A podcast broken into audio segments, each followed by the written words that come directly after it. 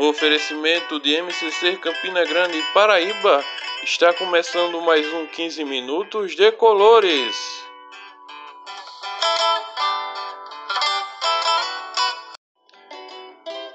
Pois é, esse é o seu 15 Minutos de Colores e hoje vamos falar dela, Santa Catarina Tecuitá.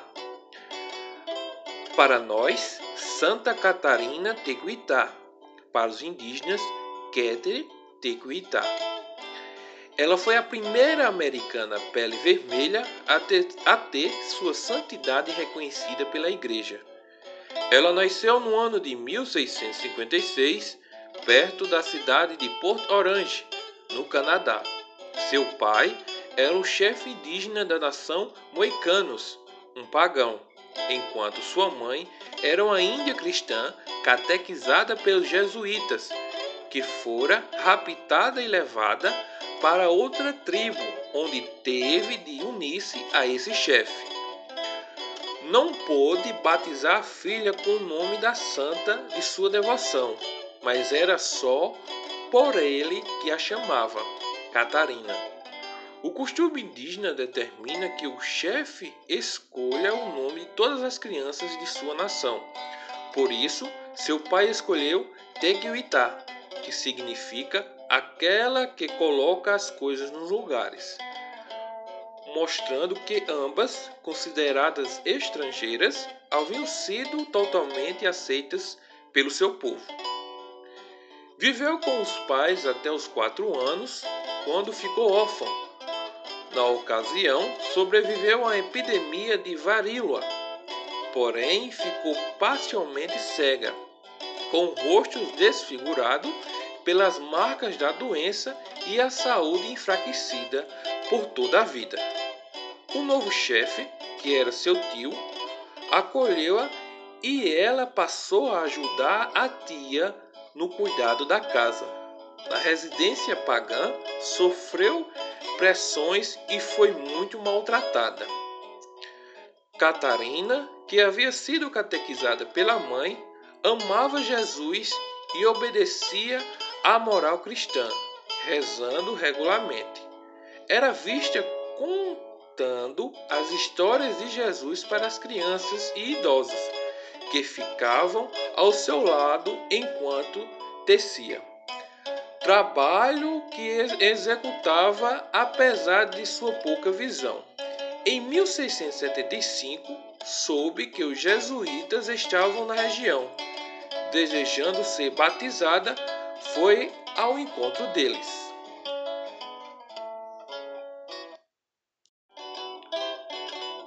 Recebeu o sacramento um ano depois e o nome de Catarina Tecuitá. Devido à sua fé, era hostilizada porque rejeitava as propostas de casamentos. Por tal motivo, seu tio cada vez mais a ameaçava com união. Quando a situação ficou insuportável, ela fugiu. Procurou a missão dos jesuítas de São Francisco Xavier, em Sault, perto de Montreal, onde foi acolhida e recebeu a primeira comunhão, dando um exemplo de extraordinária piedade. Sempre discreta, recolhia-se por longos períodos na floresta, onde, junto a uma cruz que havia traçado na casca de uma árvore, ficava em oração, sem, entretanto, descuidar-se das funções religiosas, do serviço da comunidade e da família que a havia hospedado. Em 1679, fez o voto perpétuo de castidade, expressando o desejo de fundar um convento só para moças indígenas, mas seu guia espiritual não permitiu, em razão da sua delicada saúde. Aos 24 anos, ela morreu no dia 17 de abril de 1680. Momentos antes de morrer, o seu rosto desfigurado tornou-se bonito e sem manchas, milagre presenciado pelos jesuítas e algumas pessoas que assistiam. O milagre e a fama de suas virtudes espalhou-se rapidamente e possibilitou a convenção de muitos irmãos de sua raça. Catarina, que amou, viveu e conservou o seu cristianismo, só com a ajuda da graça, por muitos anos, tornou-se conhecida em todas as nações indígenas como o lírio dos moicanos, que intercedia por seus pedidos de graça. A sua existência curta e pura, como esta flor, conseguiu o que havia almejado, que as nações indígenas dos Estados Unidos e do Canadá conhecessem e vivessem a paixão de Jesus Cristo.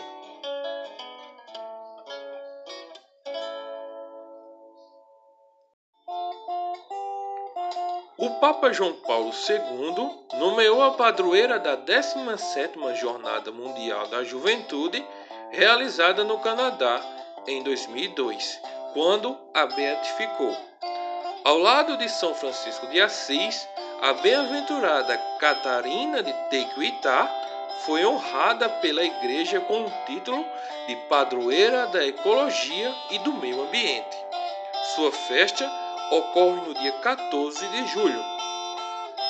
Bom, gente, esse foi mais um 15 Minutos de Colores, falando um pouco dos santos jovens. Semana que vem voltamos. Fique agora com uma bela canção e logo após a oração do Ângelus. De Colores, viva a vida!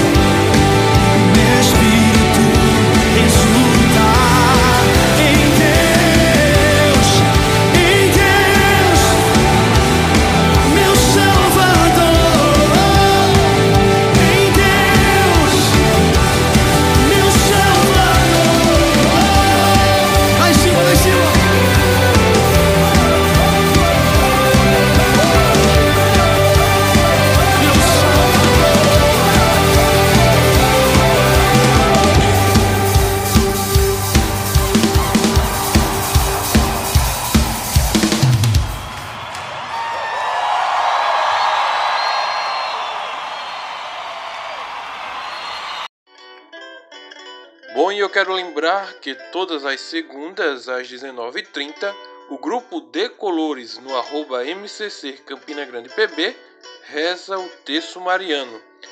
Venha você também fazer parte desse grande momento de fé.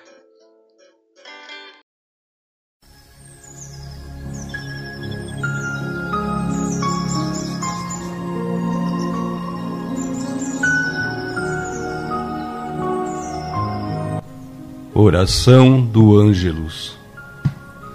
O anjo do Senhor anunciou a Maria, e ela concebeu do Espírito Santo. Ave Maria, cheia de graça, o Senhor é convosco. Bendita sois vós entre as mulheres, e bendito é o fruto do vosso ventre, Jesus.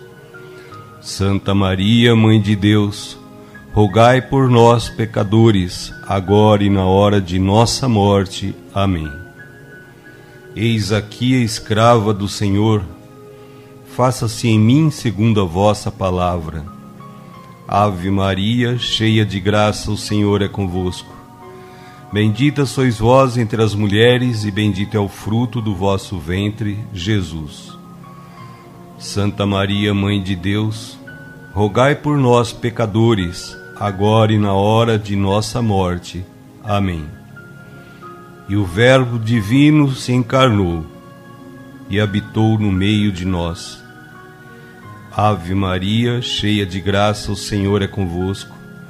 Bendita sois vós entre as mulheres, e bendito é o fruto do vosso ventre, Jesus. Santa Maria, Mãe de Deus, rogai por nós, pecadores, agora e na hora de nossa morte. Amém. Rogai por nós, Santa Mãe de Deus, para que sejamos dignos das promessas de Cristo. Oremos.